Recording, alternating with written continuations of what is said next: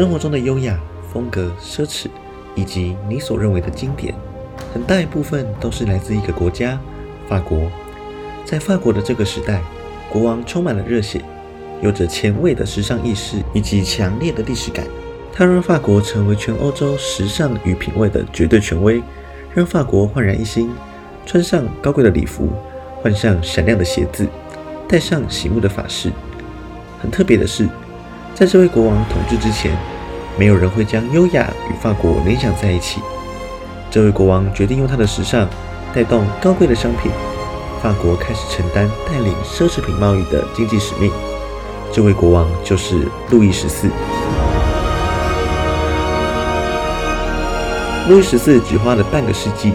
就对当下的法国以及全世界留下了直至现在都还无法改变的文化习惯。我们常对一个国家产生既定的民族特定印象，例如德国人的准时、日本人的细节、荷兰人的清洁。不过，你可能很难想象的是，在16世纪，法国并不是人们心中最优雅的欧洲国家，是直到18世纪才产生这样子的国家性格。令人惊讶的是，18世纪的法国。已经在文化、时尚等等方面成为世界之首，而且还稳定领取这份荣誉。许多欧洲的大城市，威尼斯、拿破仑、阿姆斯特丹，在当时都比不上巴黎。巴黎也被人们公认为最有魅力的城市。有一句话是这么形容当时的法国：到巴黎旅游，能为你的生命增添魔力。有人会认为，这个阶段的法国所经历的文艺复兴时期，意大利早就经历过了。但这两者其实还是有几个区别。首先是影响力，文艺复兴的意大利所流行的，其实很难影响到宫廷以外的地方，但在法国却是一场全民运动，甚至成为一个国家主要的经济策略。还有延续力，法式的一切已经非常成功的填满生活周遭，法国所创造出来的品味，至今已经延续了三百多年。例如时装，法国的概念到现在还是时装业的基础，不管是在时装秀还是街边的橱窗，都有法式成分在里面。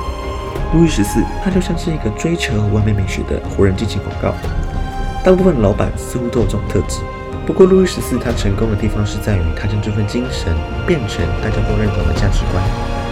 这就是困难所在，而且还创造出了各式各样的好处，这是许多君主所办不到的。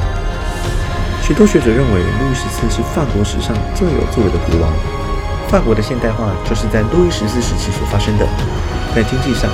他要超越当时的海上霸主荷兰以及英国，但是过程中还要融入他的完美主义以及奢侈品导向的贸易，该怎么做是个问题。有一位国务政治家叫做科尔贝，他不但守住了国王所要求的完美路线，而且还将法国的贸易带入了前所未有的黄金时期。但其实，在科尔贝担任大臣期间，法国面临的是七、十八世纪以来最严重的货币危机。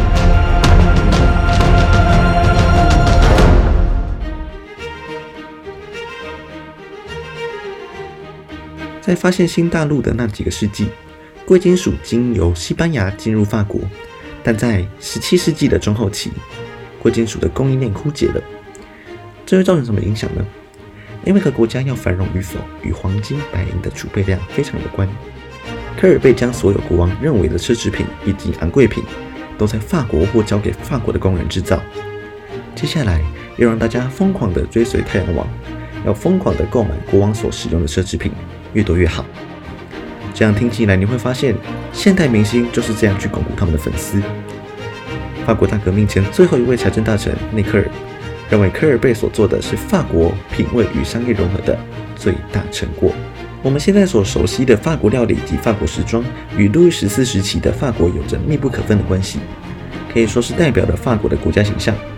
当然，我们所熟知的明星主厨、裁缝师、发型师、高档精品店以及现代咖啡厅，都在当时产生。当时法国整体的形象多半都来自于这些人，以及那位高雅的国王路易十四，将他强大的创造力及美感运用在他的治国方针上。这或许是命运的安排，像路易十四这样的国王，再加上我们心中的法国形象，你会发现他的一切似乎都是为了法国而出现的。若没有路易十四，也没有今天那座华丽的凡尔赛宫。今天是除夕，祝福你在新的一年平安健康，扭转乾坤。